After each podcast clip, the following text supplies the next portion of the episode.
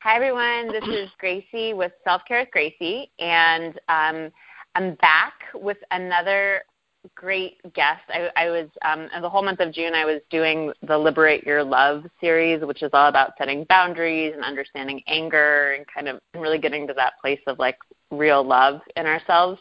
And so you got to hear me speak a lot. And so I'm I've just been super excited to bring on some guests so you all can listen to some other brilliant people speak. So this week I'm, I'm so excited. I have uh, Lisa Kays with us. And Lisa is um, someone who's really really special in this past six months of my life because she is my improv teacher. And first of all, hi Lisa. Hi. Hi. Thanks for being here. Yeah, sure. Thanks for having me. Awesome. Okay, so you, I'm just going to introduce you. So hold on. And she sent me this really short and sweet little bio. So Lisa holds an MSW, Masters of Social Work from Catholic University, right in my backyard. And she's been practicing psychotherapy with individuals, couples, and groups since 2013. She has also studied and performed as an improviser for more than 10 years and has been on the faculty of Washington Improv Theater since 2008. So, uh, what I find to be most interesting about Lisa is one that she's just a really brilliant improv teacher. She is, is I, I was so scared to go into improv. It was like totally on the top fears of my life. And I had a friend who said, "Well, there's this this woman Lisa, and she hosts a, a class that's improv for helpers. So it's for therapists and social workers and um, me as a coach i was like oh that that sounds like the only way that i would start to even tiptoe towards the sphere because i could kind of have my like coach hat on as i was doing it. And so I, I walked in and just right away the way you opened up the class was to start to tell your story about how improv began to change your life when you started taking improv and embracing the philosophy in all parts of your life so you've been working with that, and it's led you into your social work. It's um, led you into some cool pockets of your personal life, um, such as becoming a mother, and yeah. it's, it's starting to define this whole intersection, which um, is growing momentum. Uh, it, within the class, I think we had like three different news crews come through to to feature improv for helpers to the to the broader public and and every person who hears about it is like that makes so much sense. So i'm i'm really excited to have you here and also to dive a little bit deeper into a conversation around like why is improv so important in our lives this philosophy of of showing up and how it can be used to help other people around us and then also how it can be used as a form of just self-care for us to be embracing this philosophy. So to start, could you t- tell us a little bit more about what got you interested in doing improv and, and where the, the road of improv has taken you? Yeah, sure. Um, and thank you, by the way, for that introduction. That was I don't believe I, it's hard for me to believe that you were that scared coming in. Um, so that's just funny Terrified. to look back on. Um, but thank you. That was an awesome introduction to this. Um, so I found improv largely by accident. I wasn't looking for it. Um, and I was actually going through a really difficult life transition um, at the time. And I, a friend of mine invited me to a happy hour, and I was on a roof somewhere talking to a friend of hers who, at that time, was I don't can't remember what his position was, but he was one of the founding people involved in WIT and one of the primary leaders of Washington Improv Theater. And I had always been told, "Oh, you're funny, and you should try to do like stand up or do comedy." Um, but any foray I had made into theater had been an absolute disaster. Um, I had no good instincts for it. But as I was talking to Topher Bellavia, you know, he kept he was really good at recruiting people into improv. Um, and I remember saying to him, like, "Do you swear to me that I will not be the worst person in the class?" Um, and he said, I swear, I promise you will not be the worst person in the class, which of course I love to tell that story because it's a trick because improv is not really hierarchical or competitive. So like, I mean, there was no like way that I was either going to be the worst or the best in the class, particularly not in level one. Um, but I talked to him and it sounded intriguing and I think it still took me a year to sign up for the class when I signed up, I had no idea actually what it was. I had I hadn't even like Googled long form improv. I I didn't know if I was going to be doing stand up. Like I literally went into this class with no clue what it was going to be. So I mean, if you want to talk about improv, I was just like, I don't know. Um, but I knew at that you, point you improv your your improv. I improv. Yeah, I was like, I don't know what these people are going to ask me to do, but okay.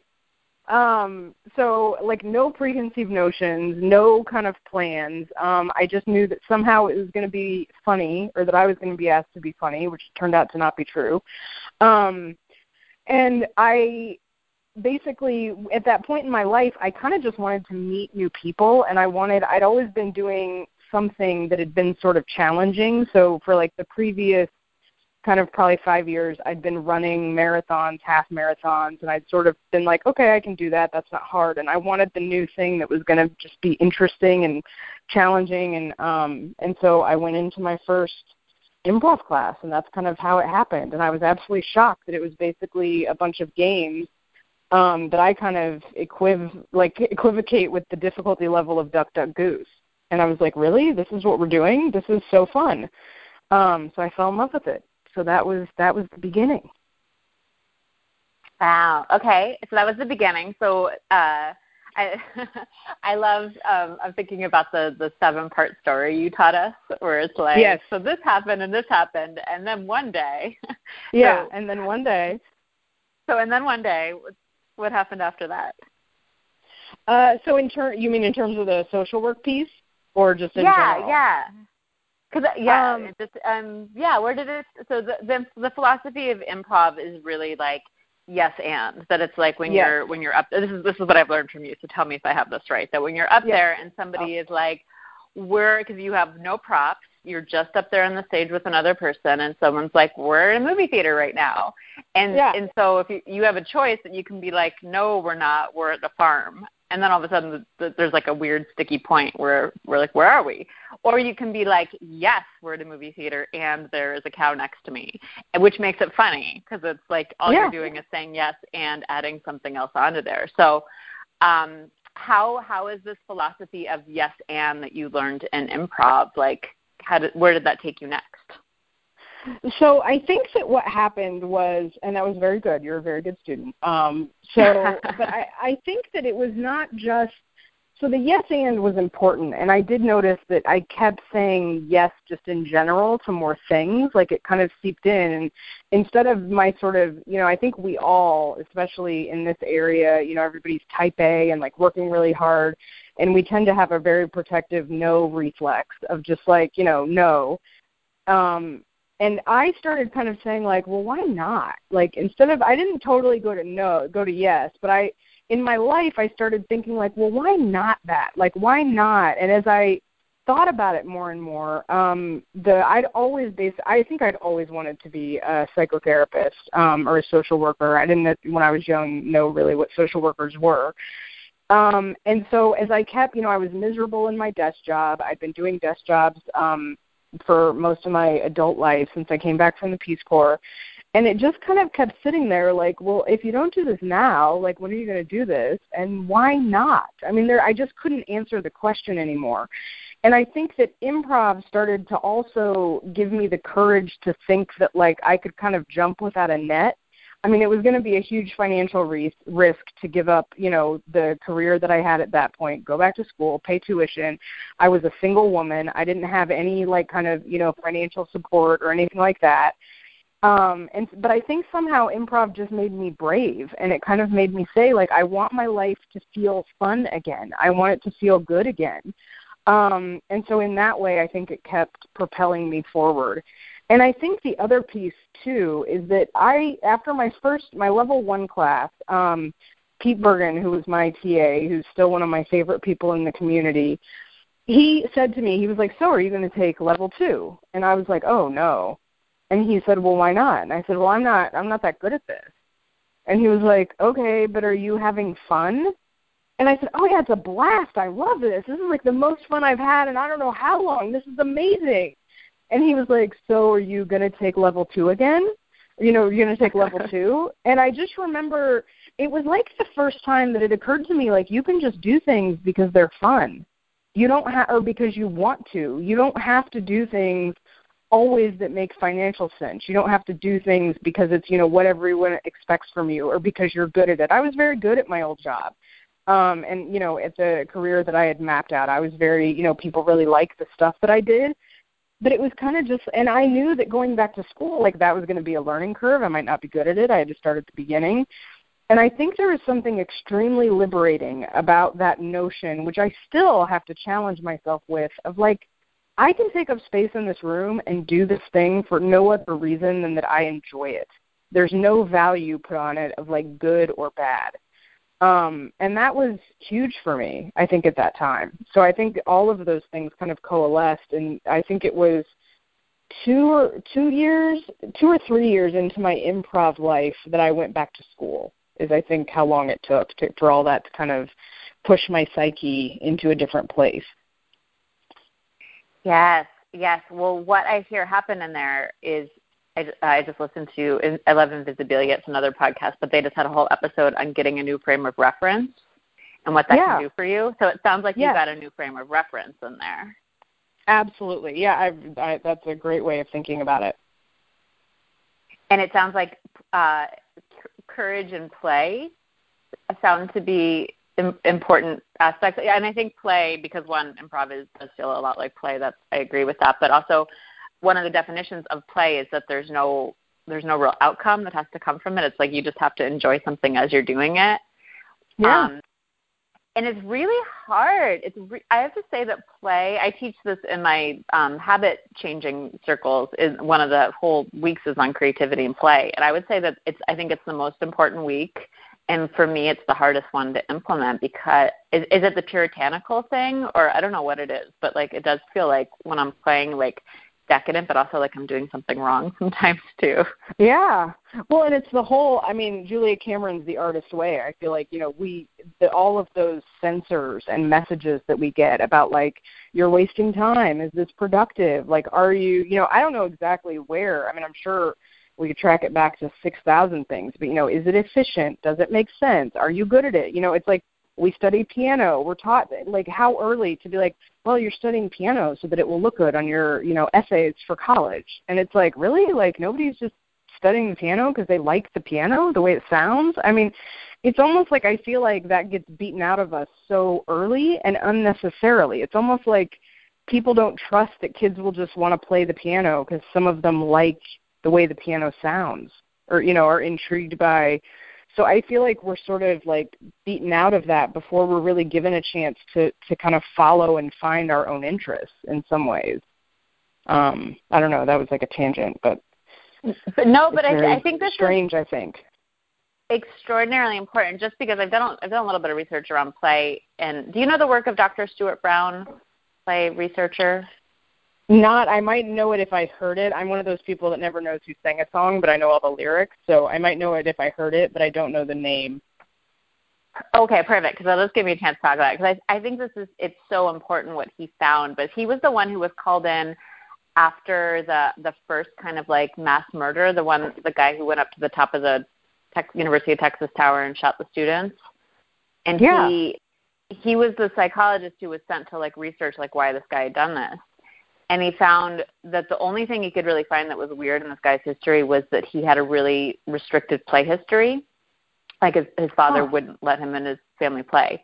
And then he started to go on and study all these different murderers and found that one thing a lot of mass murderers had in common was that they they didn't have a play history or they were restricted in some way. And so I've he's come to really how interesting. Oh, it's so interesting, yeah. And it's so he really says the opposite of play is violence is it's not work it's actually violence and that this is something that we need in order to not be violent. And just looking around at our world right now i'm like more than ever yeah. We really need what we're talking about here. I think that's i mean that i've never read that research. I've been reading a lot but it completely makes sense. I mean i have to think more about play and violence. Um but i'm you know when you read all the stuff about i think it's the schools in sweden you know and they're finding out that kids function better when they're not actually put into institutional schools until they're like seven or eight. Um and you know that uh, there's all this research on the importance of play and i'm thinking about i go i have a one year old son and i go to the pediatrician and literally i get lists of things i'm supposed to teach him. Like i you know it's just like and now and you have to do your shapes and the ins and outs and are you doing the letters and the animal names and we have to do the sippy cup and the, and I just kind of am always like, well, can he just like, won't he just do this stuff like as he plays around? Like it's so we are so like you you almost take things that should be fun and I feel like we make them into work and they don't need to be. Um but it's really interesting and how we I think demor like not demoralize that's not the right word but um we don't give any value to play you know it's like oh you're just wasting your time why are you doing that it's so ridiculous um and it's something that impro- I know that other improvisers and that I have certainly had to fight with is this constant sense of like you know what am I doing? Like I'm you know a 35 year old and I'm like gathering in a basement or in someone's house to like play you know sound and sound and motion. Like what am I doing with my life? And this constant sense of like when am I going to outgrow this? Um and i'm like why would we ever out like who would outgrow joy? I mean it doesn't make sense but we all have this nagging sense of like oh this isn't you know i should really be doing i should be applying myself.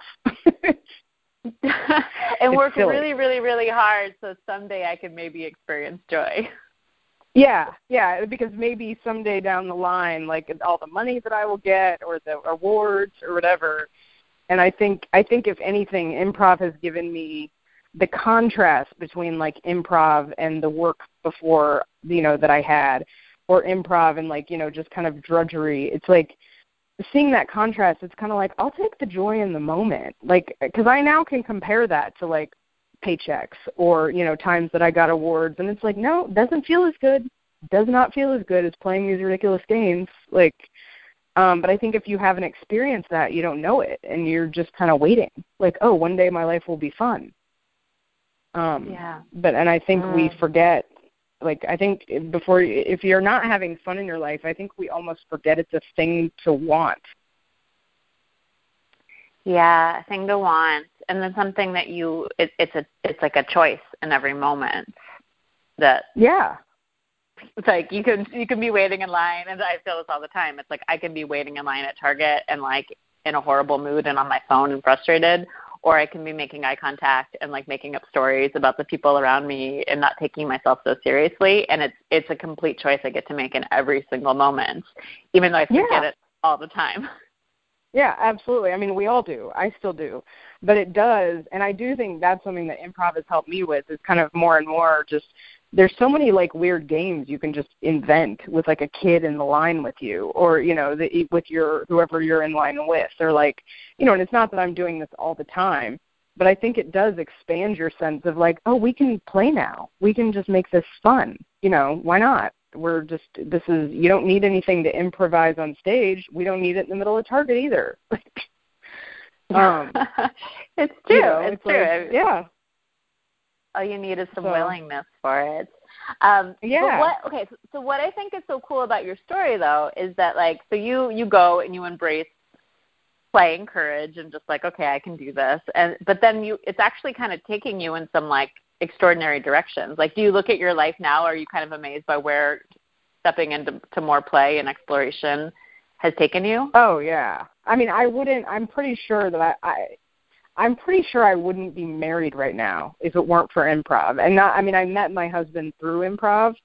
Um, but not just because of that, but because I remember I was like a very difficult, you know, single woman and I didn't like to give men chances. I think I'd been hurt so much that I was just like, I cannot and so I found all these reasons to, you know, reject men or to not like, you know, take offers, as we would say in improv and I remember when my husband asked me out, it, he was I was coaching his troupe at the time, so part of it was like role modeling. But I was like, well, I can't say no. Like I've been telling these people to say yes. So what am I going to do? And we had he asked me out in this very improv way, you know. But I think literally, had I not been thinking like, well, God, I have to say yes. I mean, you know, and um, I'm not sure that I would have gone. And he he knows this. Um, and it is this really funny story now you know he's always he's like yeah i had to really break down a lot of your defenses um but i don't think that it you know if i hadn't had that why not training in my life and been kind of really working on saying yes to things and letting things in and letting things be good um i don't know i think i probably would have found a reason to say no to him and i would have missed like this wonderful life partner i would have missed having a son i mean I, my whole life was just so much smaller then um, and so yeah, it's it's kind of shocking to think about. Um, and then it's also you know professionally, it's also had a huge impact. Um, you know, it's also interrelated. But yeah, it's completely changed the direction of my life totally. Wow. It's it's super inspiring. Yeah. To consider that we could all do that. Just start saying because I think that's what you're touching on is like that we all have so many defenses out of I I I completely as a single woman who's been hurt before, I have so many defenses. Yeah. Like I start to get slight indication that this person might not be completely perfect and treat me wonderfully forever. I'm like, I'm fine on my own. But it's it's defenses. It's it really is. So um I'm inspired by by your yeah. story. Absolutely. No, I, I've been thinking about it actually a lot in application to dating. Um, and I won't discredit the therapy that I've had either because I think both have kind of worked in tangent. You know, I think there's like the spirit of wanting to say, not, how could you, you know, what's going on. But yeah, it's amazing, I think, how much we can miss um, just out of fear. I had a lot of fear. Um, and improv is the opposite of fear. So it kind of just works past that. But I will say, I mean, it took you know a good ten years. mhm. Yeah, yeah. Well, those. I mean, this stuff wires in our brain in some pretty intense ways, so we have to mm-hmm. unwire it, which can take a while. Um, can yeah. you talk a little bit more about your relationship with fear while doing improv? Because I think that's what people think. Like, I I could never do improv because I'm too scared. And so, like, how do you how do you experience fear, and how do you use the fear, and how have you worked through the fear in improv? Um, that's a good question. And I I do not have like in some ways I think there are different types. I, I should think about this more. I think there are different types of fear in improv. You know, there are some people that have like kind of stage fright slash performance anxiety, and they're fine until there's an audience. You know, some people are terrified the minute that they walk into an improv classroom. Like, you know, I'm going to be the one that isn't funny. I'm not going to be able to play the games you know they have the more kind of the fear that happens within the group you know i'm going to look stupid and i'm not going to be able to hold my own um and i never really i definitely never really had the performance piece. I had that as a child um but i worked through it in in high school through debate. Um so i definitely didn't have the performance piece. I think i had and still have more my fear is more probably i'm going to mess this up. I'm going to mess up other people's fun. Um, so I didn't really have a ton of fear in probably level one. It wasn't until you start getting into kind of like there's sort of a way to do improv. There are rules. There's like structures and my fear now kicks in when I'm performing with people that are, you know, performing a lot more often me than me. They're quote unquote better. Um, they're quote unquote funnier. They're more, you know, they make kind of stable choices there and and so when i get out on stage with them that's when i will tend to have a lot of fear in terms of like i'm i'm to screw this up. Like i'm to like me- and everybody's to know that it's me. So i guess it's that group anxiety. It's me that's not holding my own um kind of thing i guess is where mine is now. Um but you know i know that when i started improvising i would only play angry women characters that for like three years and my teachers were like could you please make another choice? And i think i was afraid. I don't even know if i could tap into like a happy joyful character. Um so i think there's also fear that i've come into contact with just in terms of like what's my comfort zone with emotion? Like which which emotions do i have trouble breathing into? Which ones feel funny to me? Which kinds of movement feel funny to me um, I still have a lot of trouble with like sexual and like kind of seductive, provocative stuff on stage. Some people are like super com- confident with that, and I'm like, oh, how do you do that? Like, I would love to have that much ease, and that just freezes me up. Like, I don't know what to do. Um, so that's another area. So it's more with me. Like, there are pockets of like characters that I'll try to be in, and I'll be afraid, um, as opposed to like kind of audience anxiety. I never really had that. I'm not a huge ham, but I was just kind of like, oh, it's fine, whatever. Um, so I think there's all kinds of just different anxieties we have that you get in touch with. Um, and my fear has changed, I think, probably through the years. Um, so yeah, if that does that answer your question? Yeah, yeah. And it, what I well, I hear there's like a it's really a, a laboratory to maybe play with some of this stuff. And oh yeah, it's, it's how I I think of yoga a lot is that like the way like you're on your yoga mat and you're there, but there's a dialogue running through your head, which is just like that person's breathing is really annoying me, or I look horrible in my yoga shirt, or my poses aren't as good as everybody else's, or like you know, it's just like we have like yeah. we can look at the way that we're relating to that one practice is the way that we're probably relating to like 95% of our lives outside of that room but it's just this place where we can really focus in on ourselves and our and what's going on. So and it and it actually becomes the place where you can work on it. So it's like okay, if you're super aggressive towards yourself, then on the yoga mat you can work on being more compassionate and being a little gentler and kinder. Or if you're annoyed by everybody, work on sending out that compassion to other people. So I see that like improv could be a place that whatever the our our blocks are as human beings, and we all have them, um, that we actually have a place that we can work through some of that stuff. Um, from yeah, from your experience absolutely. do you feel like you've been able to like work through some of your own blocks? It sounds like it but does that feel true to you? Oh definitely. I mean i know yeah i mean there's still i'm still struggling with kind of the the seductive like you know kind of more romantic-y sweet character thing um is still a challenge. But you know i don't play the angry women all the time.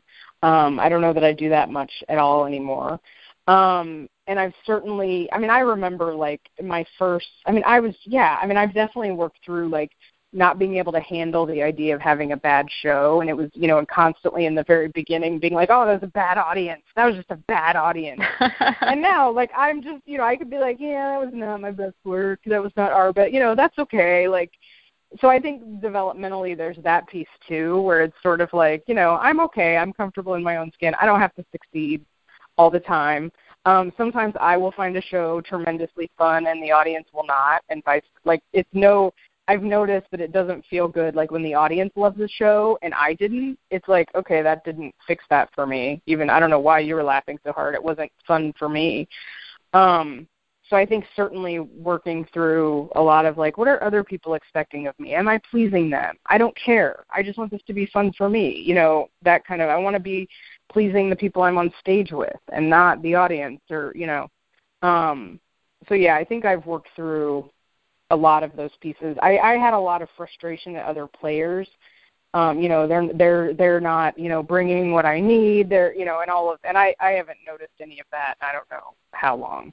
Um but I definitely as a young improviser could identify ways I was certainly a jerk um or you know a pain that I think are, are not there. I'm not even aware of those things anymore. Hmm.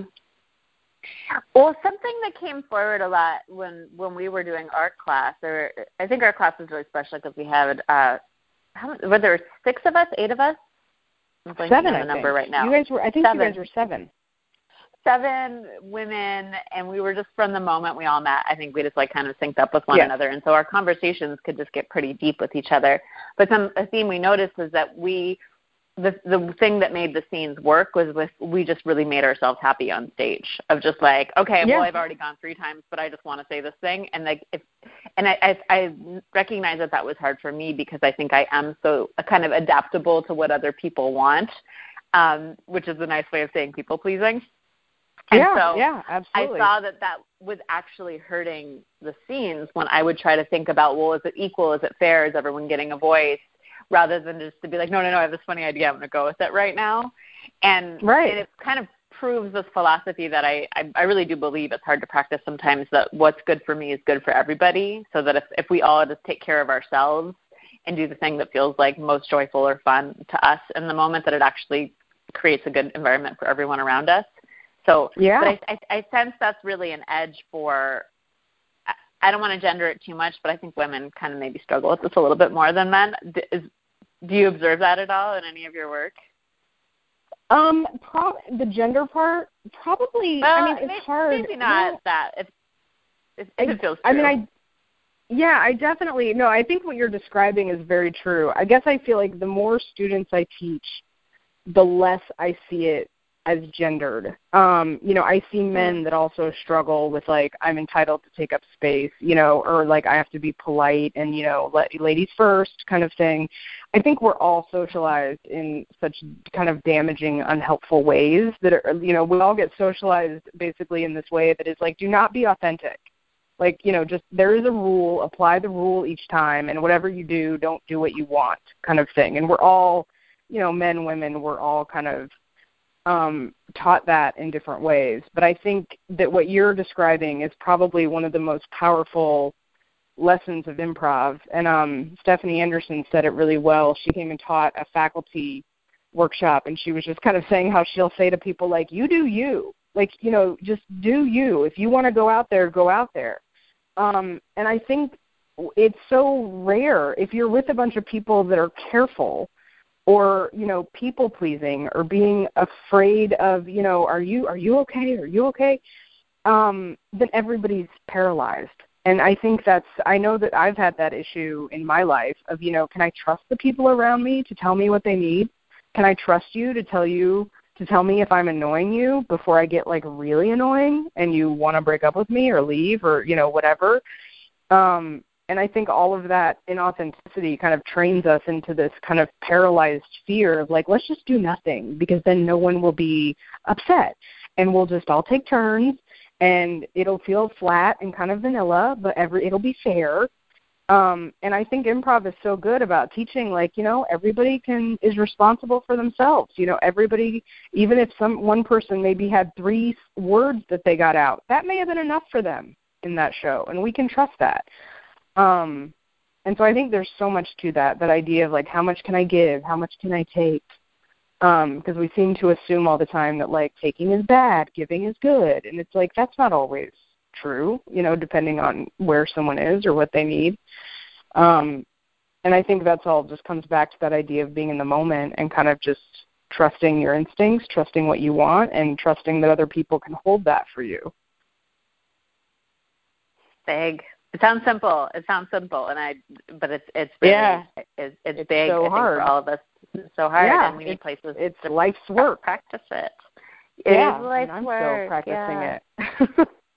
well, how does it work with your clients? Like, how much of like in terms of your your social work practice? Like, how many of these ideas do you feel like you bring in, and and which ones feel most effective in being able to help people make progress in their more therapy world? I think a a lot i mean i'm starting to bring it in more overtly with like with improv games and kind of um you know expressly saying like let's do some improv right now um and see how that goes.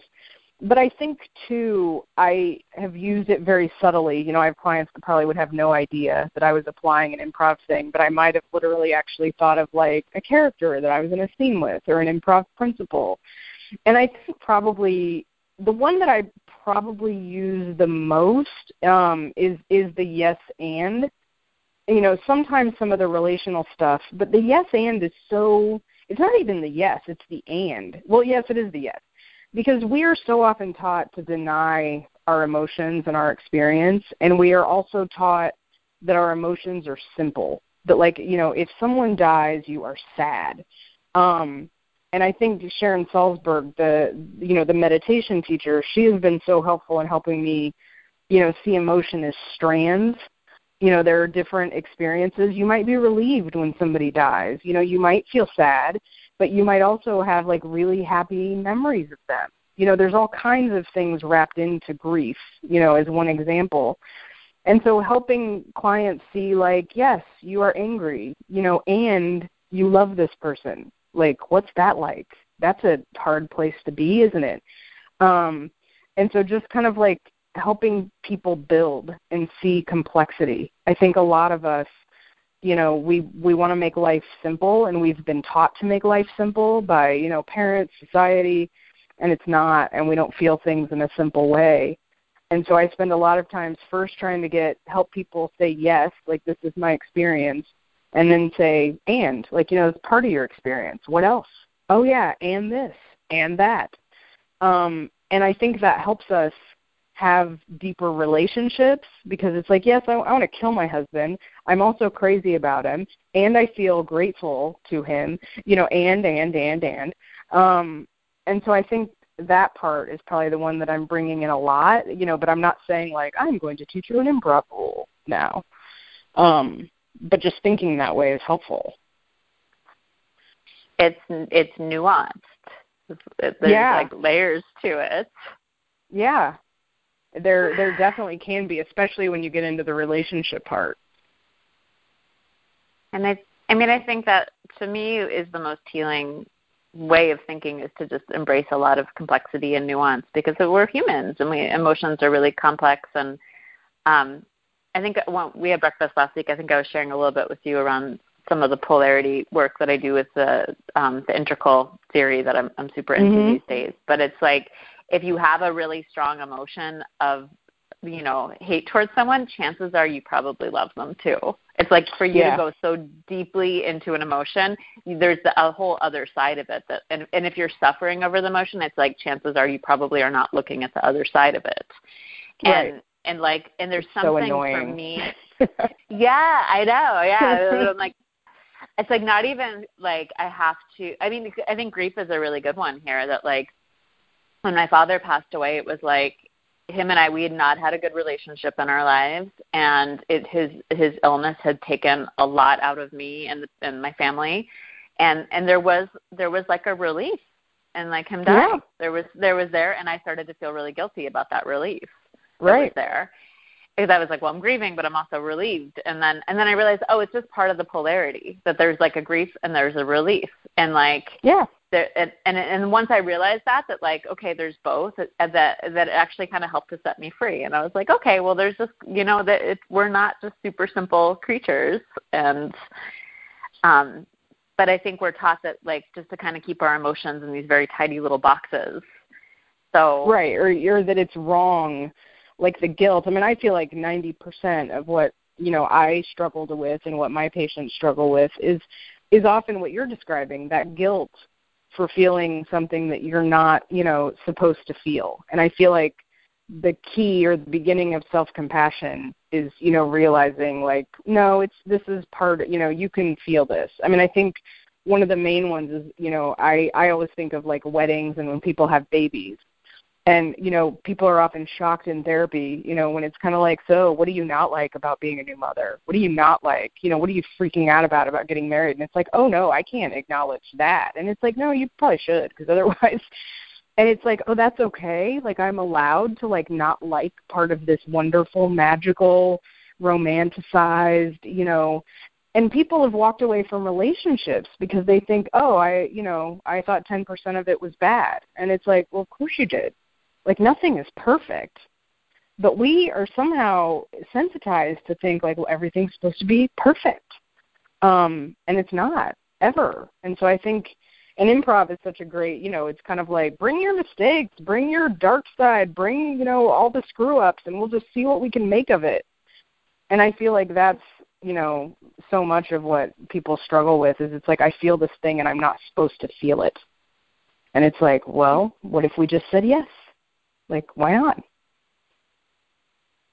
And I'm thinking of like a really amazing, just like complaining bride character up there, and I'm like, oh, that would just be so funny, like because yeah, like, I think so much of what's funny is like saying the things that we're not allowed to say. Like stand-up comedians are funny because they say all the stuff that runs through our heads that we don't feel like we're allowed to say. Yeah, that we're all like, oh, I could never say that. Yeah, I mean that's why you guys totally love true. that yes game so much because that's half of it is like you're just allowed to rant and the other person has to be like, "Yep, yep, yep." And you know, sometimes people get into part of their rant and they're like, "I can't be saying this," and it's like, "Yeah, you can. Go ahead. Like, sure, why not? It's in there." Um, but that's the dark side. If we're going to improvise, we have to be open to that, and I think that's part of what's so healing and powerful about it is that it allows us to acknowledge, like, oh, there's this side of me that I don't, that isn't the greatest, and I can put that out there, and it's okay. Like nobody dies every, you know, it's all right. Somebody else may even know how to deal with it. Um, you know, as opposed to this kind of perfect side that we tend to be able to put out when we're scripted or, you know, kind of being in a in a more polished place. Mhm. Yeah, and it'd be so nice if that polish just could like last forever, but I mean, what I've realized about myself is like I can polish it better than anyone else. Like I can make it look so good, but but it always leaves me lonely. You know that like if I'm so polished, there's no space for like relational. Yeah, well, no one can touch you because nobody. You don't mm-hmm. want anyone to mess up the polish, so you don't want anyone to touch you. You don't want to, you know, mess up any. It's you know, it is totally lonely, um, and I think that's our struggle for most of us. Yeah, yeah, and and improv it was something for me too. I like to be very good at things. This is like, yeah, Ayurvedically speaking, this is the pitta, this is the fire element. We want to win, and I grew up in a family of winners, and I was yes. you know very, and then I and then it was like getting in there and realizing, oh God, I can't be good or bad at this, and just really like that I I could it was just a practice. Same way for I had to make that piece about yoga that it wasn't about me going and having awesome yoga poses on the mat. Like it was just a, a willingness to keep showing up a few times a yeah. week or every day. And so that's that's how I'm starting to view improv. I, I signed up for your level two. I'm really excited to do it this oh, fall. awesome. Awesome. And it's it's so funny that you mentioned the yoga connection because one of my um teachers and coaches Michael Johnson used to say about the we have the competitive um improv tournament, which is super fun, but he was always kind of like competitive improv is kind of like competitive yoga. Like you know, it's kind of ridiculous. You can't compete at either of those things, which is, you know, sort of true with what you're saying. Like you can't win. it doesn't make any sense. Yeah, you win if you're having if it's working, you know, like for for yoga, I'm like, well, are you enjoying your life more? Feeling right. better in your body, handling your emotions better. Yeah, the yoga's working. That's that's the winning. And if I think for improv, for me, it's like like I remember like riding my bike home after the first improv class, and it was like I was so present, and I was like hearing things and seeing. You said that. I remember like, that. Yeah and I was like, oh well, this is the winning is that like I'm right. my eyes are open to life and I'm not just stuck in that loop in my head for a little while. That's that's awesome. Yeah, screw whether or not your scene was great or not. Like you didn't care at that point. You're like, I can see the world. That's the winning. Total win. Yeah, uh, Lisa, this has been so great. Um, I I would thank you. This was so fun.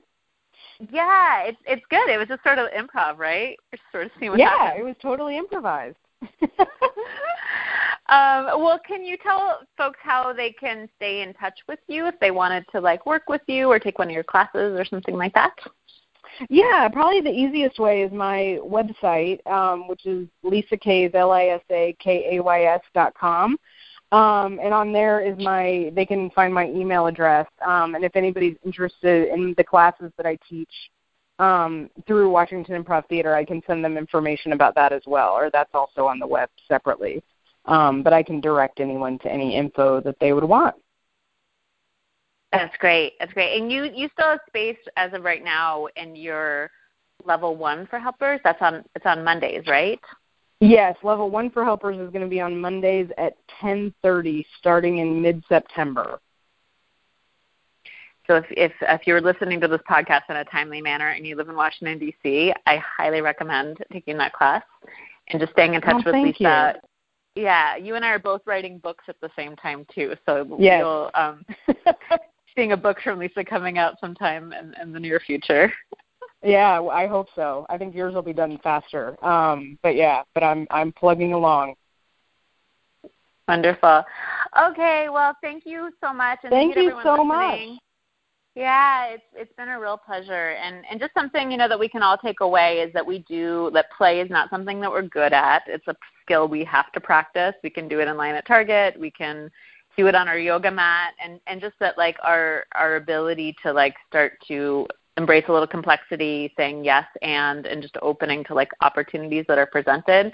And um, I'm saying this out loud to you all, but these are reminders I need all the time too. That just like it's something that we can really start to build in as a value um, if we take time to practice it. So thanks for listening, everybody. Keep taking care Absolutely. of yourselves, and I will talk to you soon. Bye, Lisa. Bye. Thank you. You're welcome.